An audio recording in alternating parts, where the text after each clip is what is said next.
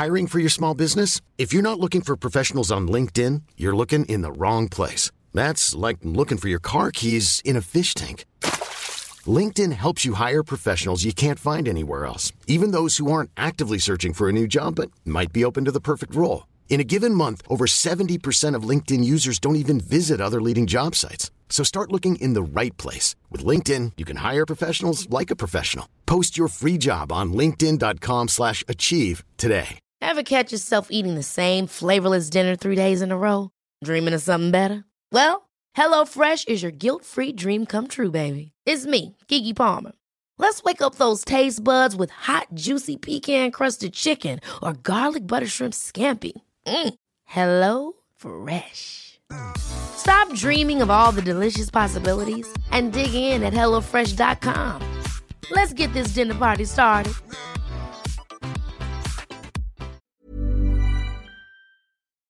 Hello, I'm Mark Riley. And I'm Rob Hughes. And you're listening to the A to Z of David Bowie. The greatest rock and roll star in the world. Ever. Ever. So, where are we going this time, Bob? Looking at the letter C. C is for Cracked Actor, the documentary.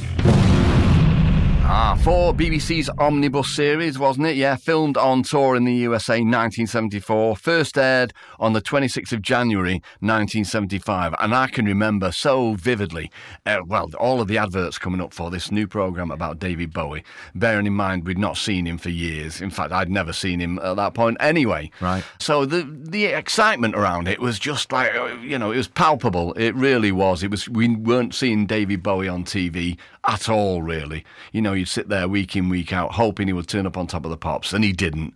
And he was in no state to fly back from America anyway, I don't think. So when this was announced, it was just like, it was a real gift, you know? It was something that would give us a bit of an insight as to what had been going on all that time since Bowie had gone. We'd see bits in the press, you'd see reviews of the shows and stuff, you'd see photographs, but we didn't really know what was going on with Bowie at the time. So this was an absolute present. Oh, yeah. Wonderful. I didn't see it till later on, but it's such an amazing piece of work in so many different ways. It was filmed mainly at the Universal Amphitheatre in LA, which has a 6,000 capacity venue, didn't it?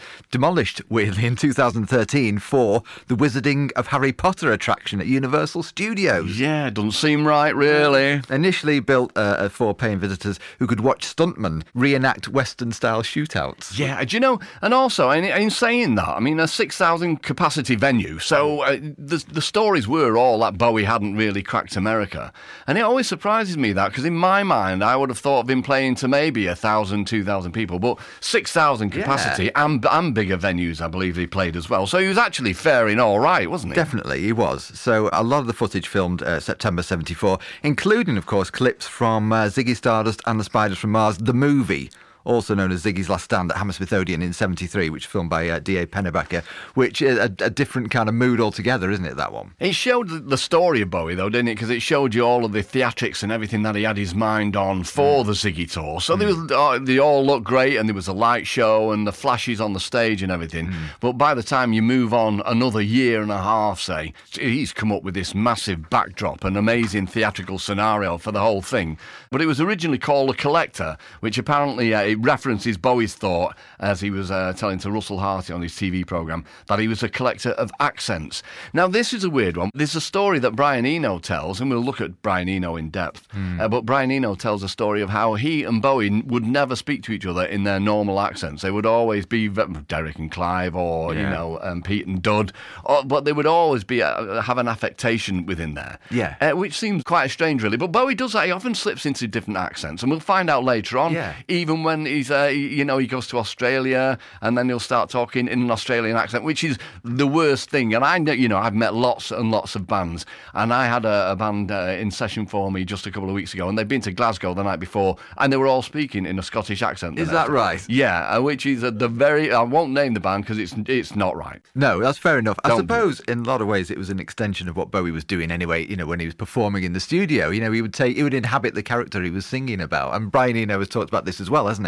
Yeah. You know, you, you know, sort of enacting somebody, pretending to be somebody. The actual documentary, when you watched it, I remember I was a little bit fearful for him. So, I mean, and he's famous for introducing bits of David Bowie's uh, career that we hadn't seen and Yeah. weren't going to see as uh, as luck wouldn't have it. But he was not well. He wasn't well. It was terrifying. I mean, you know, he's my idol. There's no doubt about that. And I'm looking at him sat in the back of that limousine. And he's terrified. I would imagine Alan Yentob's quite terrified.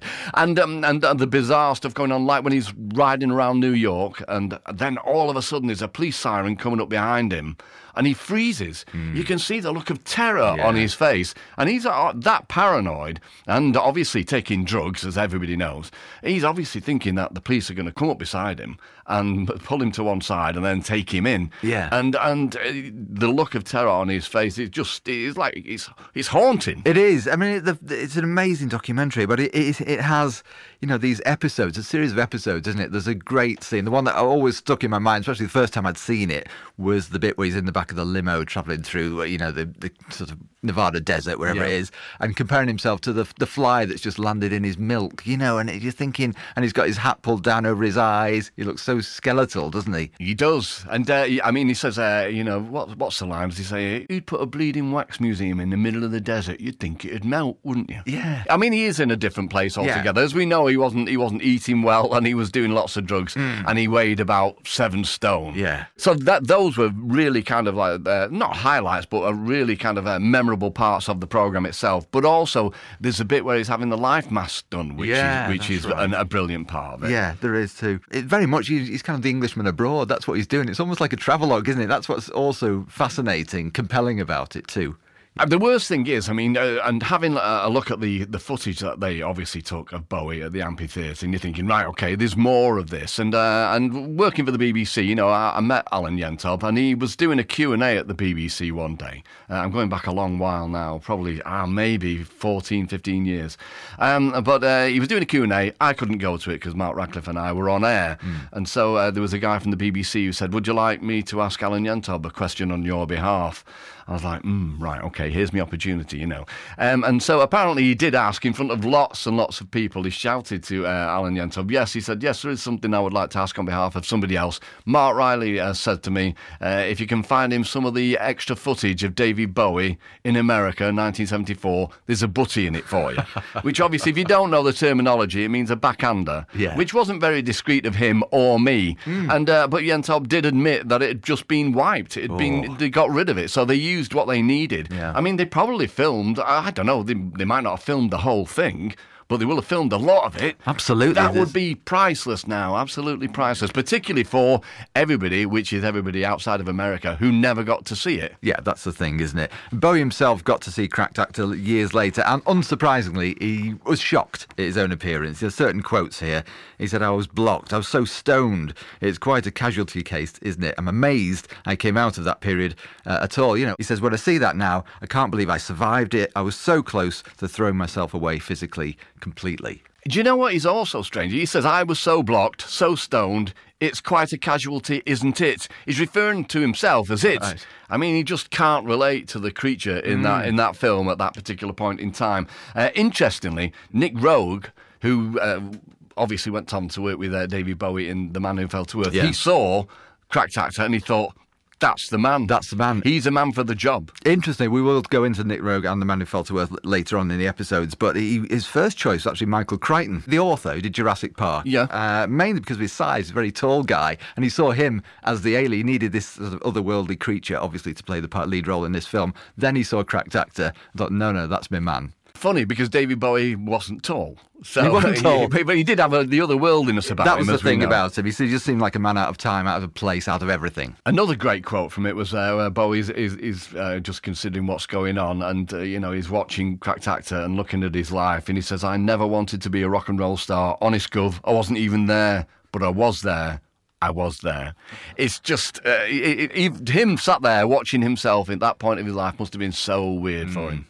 The A to Z of David Bowie with Rob Hughes and Mark Riley. C is also for Coco Schwab. Yeah, this is Corinne Coco Schwab. Now, this is interesting because in the in this internet age where information is readily available to everybody at any time, it's very difficult to find information about Coco Schwab. Yeah, I mean, I looked. I have to say, I I wasn't on the online for days and days looking, but I mean, quite often you can get like you know a Wikipedia or a biography, but I, I couldn't find any of the details of uh, Coco Schwab's background. Yeah, that's right. Same here. I mean, what we do know is she first met David Bowie in 1973 when she answered an advert in the London Evening Standard for a Girl Friday needed for a busy office, Yeah. which had been placed by MainMan, which was Bowie's management company, owned by Tony DeFries. And after six months of working for MainMan, she was offered the job as Bowie's PA, which became more of a vocation, didn't it? Because she was Bowie's PA for 43 years until he died. Oh yeah, I mean the, the word to describe uh, Coco Schwab would be omnipresent throughout David's life. The story is that apparently he had somebody working for him who was not really up to speed, and so she was working in the office. He liked her and thought she had something about her, and so offered her the job as a PA. So she was about to leave. Apparently, Right. She was going to go off. She thought, right, okay, I've done this. That's great. I'll put it behind me and move on. And uh, Bowie thought that she had something. Um, offered her the job to just travel the world and be his companion. Little did either of them know it was going to be for, like you say, 43 years. Yeah, remarkable. Bowie said of Coco, she became the most important person in my life in the mid 70s. In fact, it's been suggested uh, Uh, that without her, Bowie may not have even made it to the 80s. Well, do you know the story about him in uh, in Berlin and leading up to it. You know, also in LA and, Yeah. and coming out the end of the Philly Dogs tour and everything. And he was notoriously not well. Yes. And uh, the story is that she actually kind of nursed him back to health, uh, Hmm. even to the point of like bringing him milk, nutrients, just to That's make right. sure that he could keep body and soul together. Yeah, orange juice, you know, cigarettes. Who's still having Now, cigarettes? that that did make me laugh, you know, because it is you, you, you, it's obviously something he couldn't do without. But I mean, really, yeah, all right, he's not well. He's he's lost all his weight. He's been in a terrible drug addiction, and bring him orange juice for some vitamins, and hmm. and you know, you've got the milk there to just give him some fat. Oh yeah, and he's a fag as well. but he probably would have gone up the wall if he hadn't had his cigarettes. Because we should do C for cigarettes with David hmm. Bowie. Because I remember, you know, I'm not even being funny here at all. Because it's not funny. I would see photographs of David Bowie with a cigarette in his hand or hmm. his mouth. All, All the, the time. time. I was like an old man, age 14, 15. I'd be thinking, you got to stop smoking, David. You, you're going to pay the price for this. I really did. Is that what you thought? I just thought Yeah. he looked so cool, especially on the mid 70s shots, you know, with the orange hair and He did look cool. He looked, he was the coolest rock star ever. But I honestly always thought, oh, just stop smoking. It's not, it's really Oh. good for because he had that he was it was constant. And the stories were that he used to smoke like 60, 70 a day. Yeah, It wasn't even just like a, a passing phase, or it wasn't even just like, oh, I'm going to have a photograph taken. I'll put a cig in my mouth because I think I look cool. Mm. He always had a cig in his mouth, and it was uh, it- honestly, it was one of those things. But yeah, so I mean, she was omnipresent. If you Yeah. look at any photographs of David Bowie, all that stuff with Iggy when he was uh, when they were living in Berlin, and of Mm. Course they were all living together in that Yeah. flat.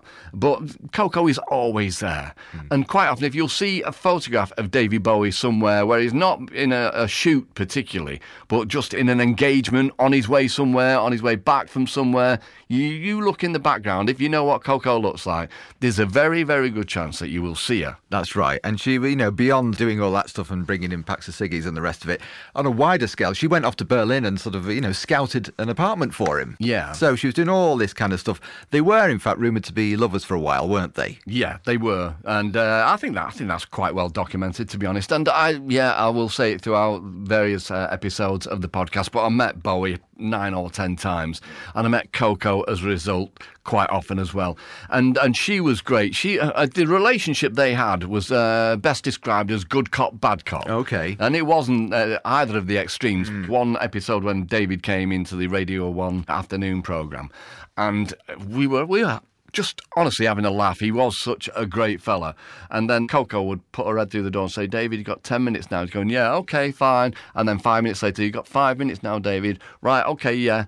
Right, David, we've got to go. He'd be going, oh, I'm having a good time. Yeah, but I'm sorry, we've got other things to do. Yeah, but I mean, just give me another half hour with the fellas. Honestly, he was that charming. Really? Then you're probably thinking, get me out of here. But he, he wasn't saying as much. And Coco's like, no, David, really, we've got to be somewhere else in half an hour. Let's go now. And he go, oh, right, sorry, guys. That's really nice. That's lovely. That she, she she did lots of stuff. She kept, uh, you know, the feuding Angie Bowie at bay, didn't she, for quite some time? She did, yeah. You know, and, and he wrote "Never Let Me Down" about Coco, and uh, that about says it all, really. And of course, uh, with David passing, she was working with David right until the very end, and so uh, Lord only knows where, you know, after 43 years, where she is now. She can't be in a, a good place, bless her. No, that sense of loss must have been immense, mustn't Yeah. it?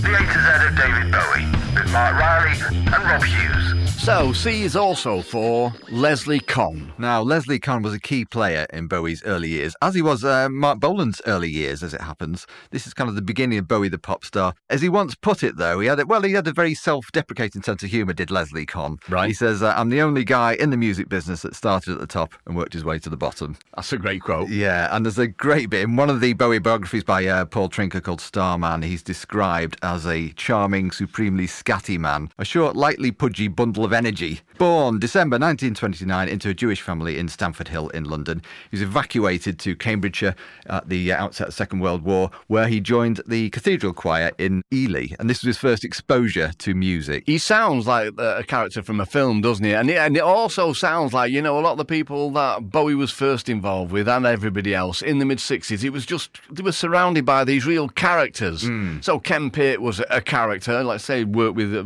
Sinatra and Dylan and all manner of people. Uh, but, you know, you look at Don Arden. Yeah. and Peter Grant, and they're all these larger than life, lovable rogues and chancers. Yes. Like, you know, we've had the story of people selling off contracts of David Bowie's management Yeah. to landlords to get to pay back a debt Yeah, and stuff.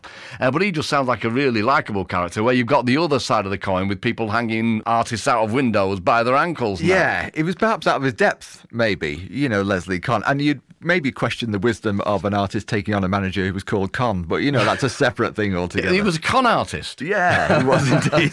In go. fact, he tried his luck as a comedian for a while, didn't he? Well, I love that. So he did national service in East Africa and organised concert parties. So we're looking at kind of a similar scenario to Ain't Half Hot Mum, which Nice. again, you've got to be of a certain age. So uh, soon after, back in London, he met Dick James, who is one of those characters I was talking about before, Mm. Yeah. and who was kind of parodied in the Ruttles, Yes. uh, the cigar, and all that kind of scenario. And he gave him a job as a record plugger. So then he moved into artist management, and apparently had a rare ability to spot like you know young talent. And he was way, way ahead of all of the uh, the rest of the pack, really, by the look of it. He could see potential in acts, but you know, you've already mentioned Marc Bolan. One of them, 17 year old David Bowie. Yeah. The only problem is nobody else could see the potential at this point, so that was his problem. One of his mates was uh, a washing machine magnet called John Bloom.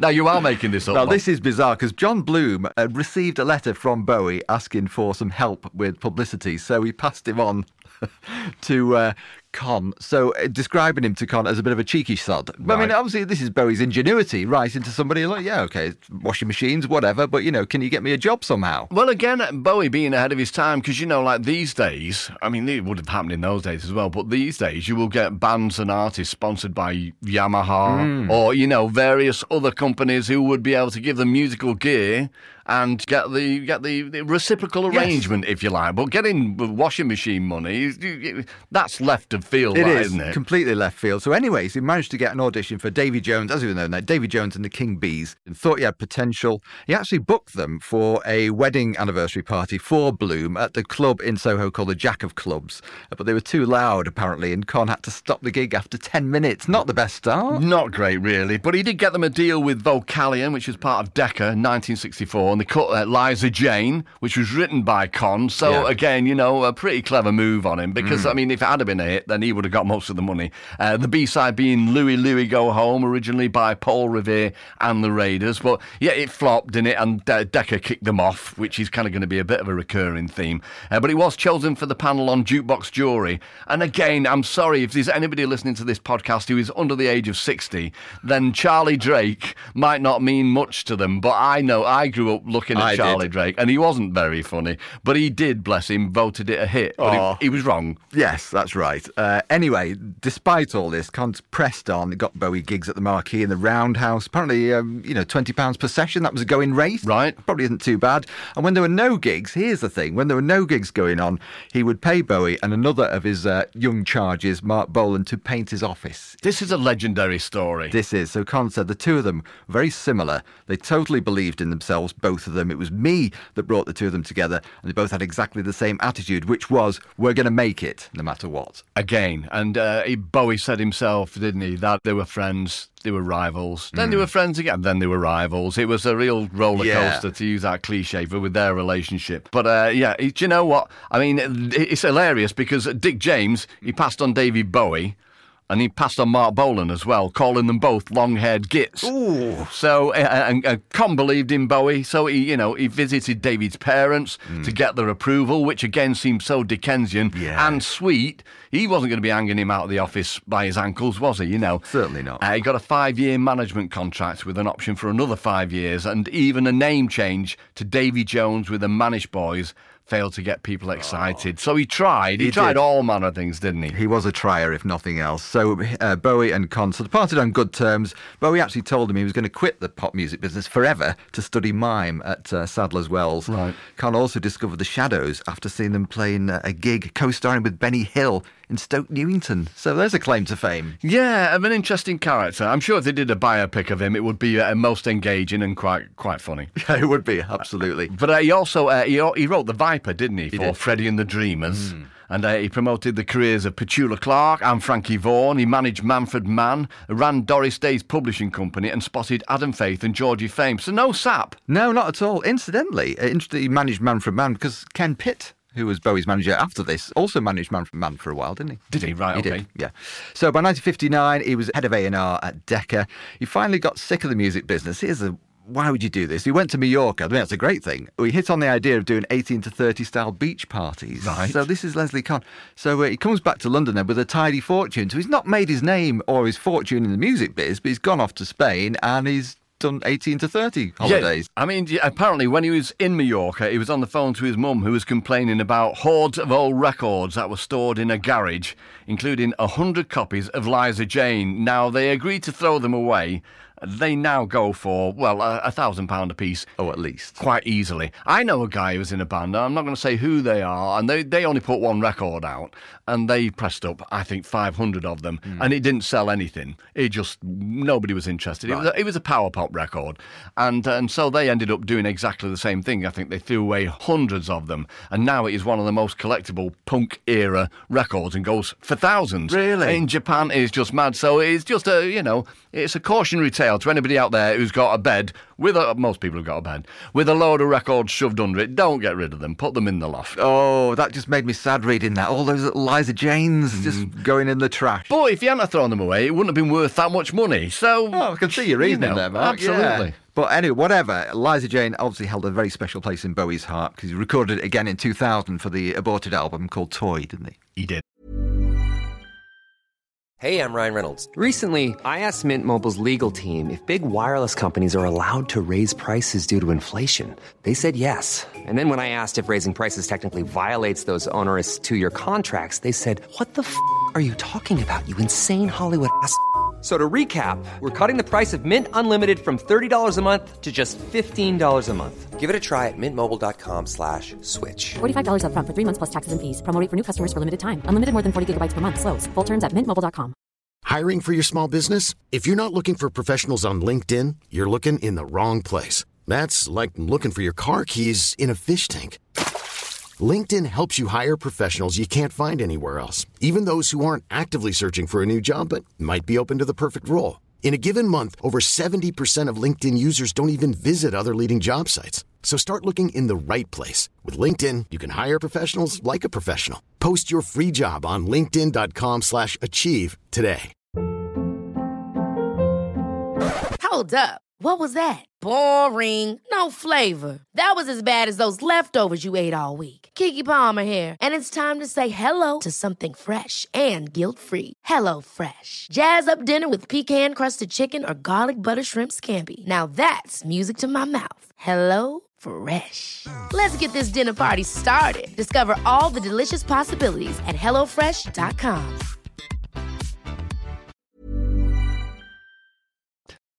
The A to Z of David Bowie with Rob Hughes and Mark Riley. C is for Christopher Lee. The actor, commonly known as Dracula, born May 1922, died June 2015, aged 93, at which point people might have started thinking that he was actually a member of the undead. But he wasn't, sadly, he was mortal and he did pass away. From a hugely impressive gene pool, get this, Bob, his dad was Lieutenant Colonel Geoffrey Trollope Lee. That's impressive. That's impressive. His mum, Countess, that's hugely impressive. Estelle Marie. He grew up in Switzerland. His first role as Rumpelstiltskin. Now, wasn't Rumpelstiltskin a small chap? I think he was. Hmm. Christopher Lee wasn't. Mind you, I suppose it depends how old he was at the time. He could have been in his teens, He could have been a toddler. Waiting for his growth spurt. We need to do some more Yeah. research. Okay, anyway, whatever, however tall he was or not, he moved back to London.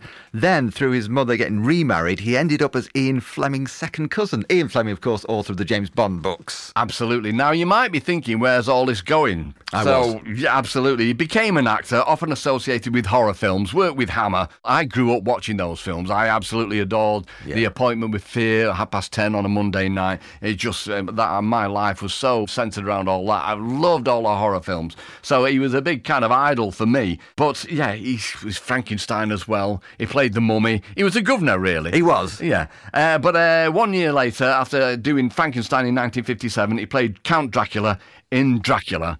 And that set him up for the rest of his career, really. Now, there are countless thousands of people out there who know more about David Bowie than I do. There is no doubt about that. And knew know loads about David Bowie as well.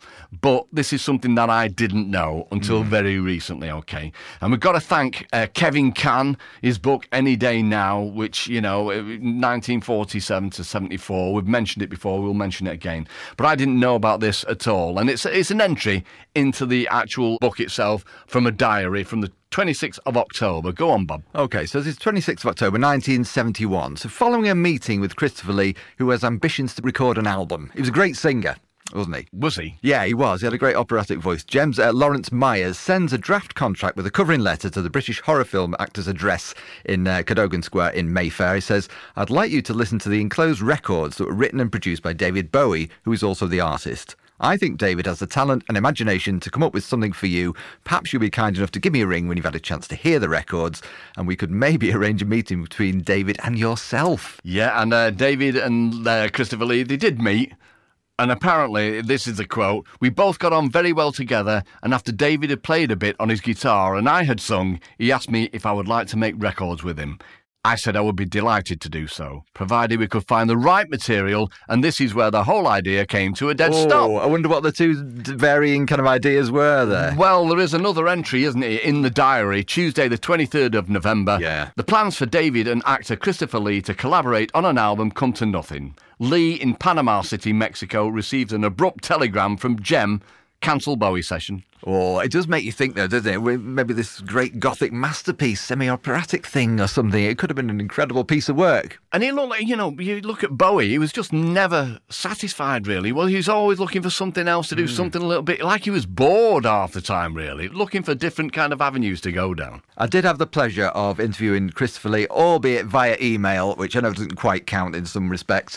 But he was doing, in the latter stages of his life, he was doing these strange um, sort of heavy metal records that were sort of like symphonic metal. Right. So these vast, almost oper- operatic, you know, with a very dark edge to it. And he was singing, and he had a terrific voice. And he did say, I used to headbang every day. Well, that's David's loss then. The A to Z of David Bowie with Mark Riley and Rob Hughes. C is also for collaborations. So most of them, but not all of them, probably. No, we haven't really got time. So, 1972, he does all the young dudes, of course, Mott the Hoople. Bowie is the producer, the writer, and the saxophone player. Yeah, 1972. Also, Transformer Lou Reed. 1973, Raw Power, Iggy and the Stooges. 1974, Now We Are Six. Steeleye Span, the idea being that he was recording in the studio next door, wasn't he? Mm. And uh, there was just a, a knock on the door. And he used to hang around with some of the guys from Yeah. Steeleye Span. And they said, "Oh, We need some saxophone. Would you be so kind? Oh, how nice. And he did. Oh, also 1974, of course, Slaughter on 10th Avenue, which was the first solo album by Mick Ronson, Bowie's guitar player. Another main man artiste, Dana Gillespie, 1974, Weren't Born a Man. 1977, here we go, The Idiot, Iggy Pop. He's all over that, of course, is Bowie. 1977, Lust for Life, Iggy Pop. 1978, TV Eye, which is a live Iggy Pop album. Yeah, 1978, Davy Barry narrates Prokofiev's Peter and the Wolf. I've got that on green vinyl. Oh,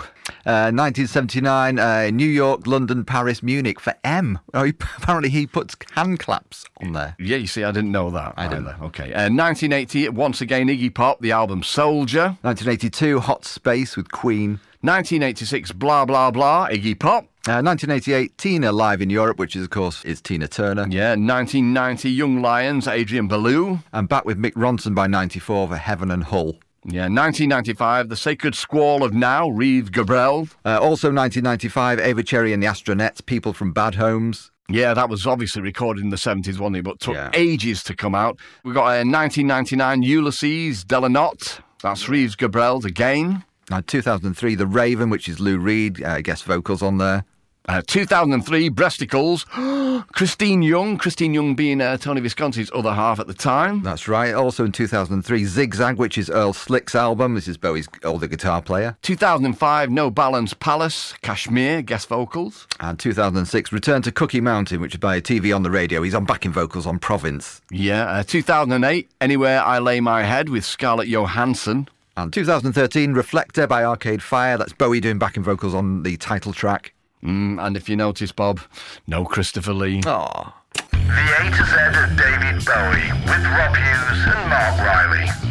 C is for Bing Crosby. And also, funny enough, for Christmas. Oh, you're right. Wow. So, 1977, Bing Crosby's Merry Old Christmas TV special. And already you're thinking, all right, I know where this is going. Anybody who likes Bowie has seen the footage of David Bowie with Bing Crosby. It was an unlikely booking, and it very nearly didn't happen, didn't That's it? right. So Bowie was booked on there. And you may wonder, what you know, how he came to be on there in the first place, but he was booked on there to promote Heroes, which is his current single. So there's a great bit. He's knocking on the door outside, comes in with his little scarf on. It's snowing outside. It's all very twee, as you would expect for a Bing Crosby Christmas special. It wasn't going to be anything else, really, was it? But uh, Bowie turns up apparently with a long mink coat on, and Bing Crosby's kids are there also, who were loving it. Obviously, they won't be toddlers. He was in his 70s. He, in fact, he wasn't far off death, uh, and we're not laughing. So, uh, he's, he's, obviously, his children are, are quite old, and they were really stoked, as toddlers say, about seeing Davy Bowie and working with their dad. It must have been so great for them. And they do say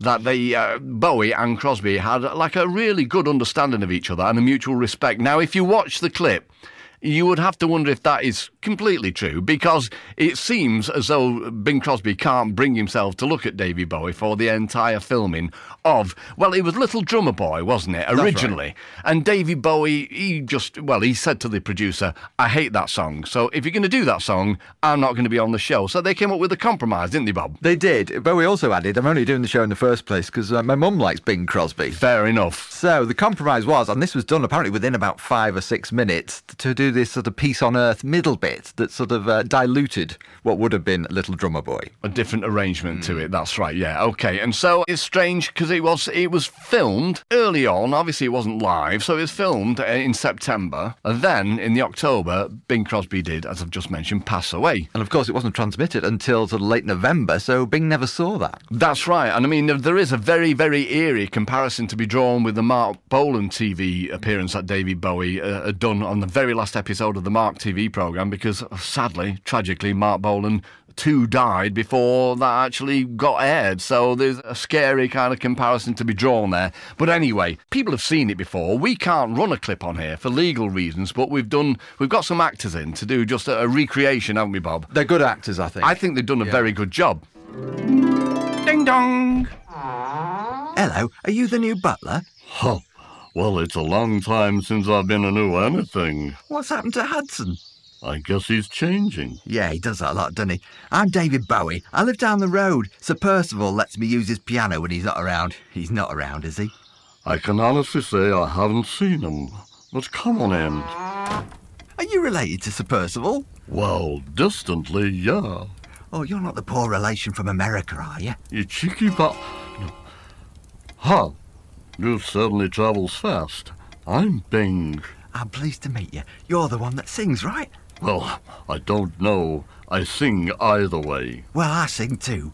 Oh, good. What kind of thing? Uh, mostly contemporary stuff. Do you know, um, do you do modern music? Ba ba ba. Oh, I think it's marvelous. Some of it really fine. But tell me, do you ever listen to any of the older fellas? Oh, yeah, sure. I like John Lennon. And the other one, uh, Harry Nilsson. Hmm. You go back that far, huh? Yeah, I'm not as young as I look. None of us is these days. Ba ba ba. In fact, I've got a six year old son, and he really gets excited around the Christmas holiday. You going for any of the traditional things in the Bowie household at Christmas time? Oh, yeah, most of them really. Presents, tree, decorations, agents sliding down the chimney. What? I was just seeing if you were paying attention. Ha ha. Actually, our family do what most other families do. We sing the same songs. Yeah? I even have a go at White Christmas. You do, huh? Oh, this one. This is my son's favourite. Do you know this one? Oh, I do indeed. It's a lovely thing. Uh, pop, pop, pop. The A to Z of David Bowie was written and presented by Rob Hughes and Mark Riley and recorded and edited by Howard Knock. If you'd like to review or rate this podcast, well, that would be much appreciated. In the next episode, Carlos Alomar, Cocaine. Chameleon of Rock, Changes One Bowie. Charles Shaar Murray, Cut Up Technique. Leee Black Childers, Keith Christmas.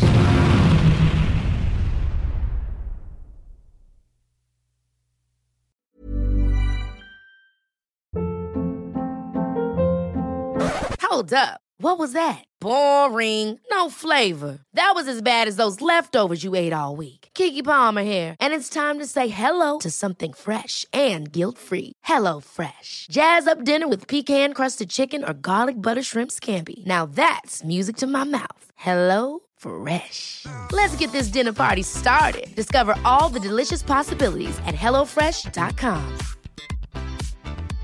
Hey, it's Paige DeSorbo from Giggly Squad. High quality fashion without the price tag. Say hello to Quince. I'm snagging high-end essentials like cozy cashmere sweaters, sleek leather jackets, fine jewelry, and so much more. With Quince being 50 to 80% less than similar brands. And they partner with factories that prioritize safe, ethical, and responsible manufacturing. I love that. Luxury quality within reach. Go to quince.com slash style to get free shipping and 365 day returns on your next order. Quince.com slash style.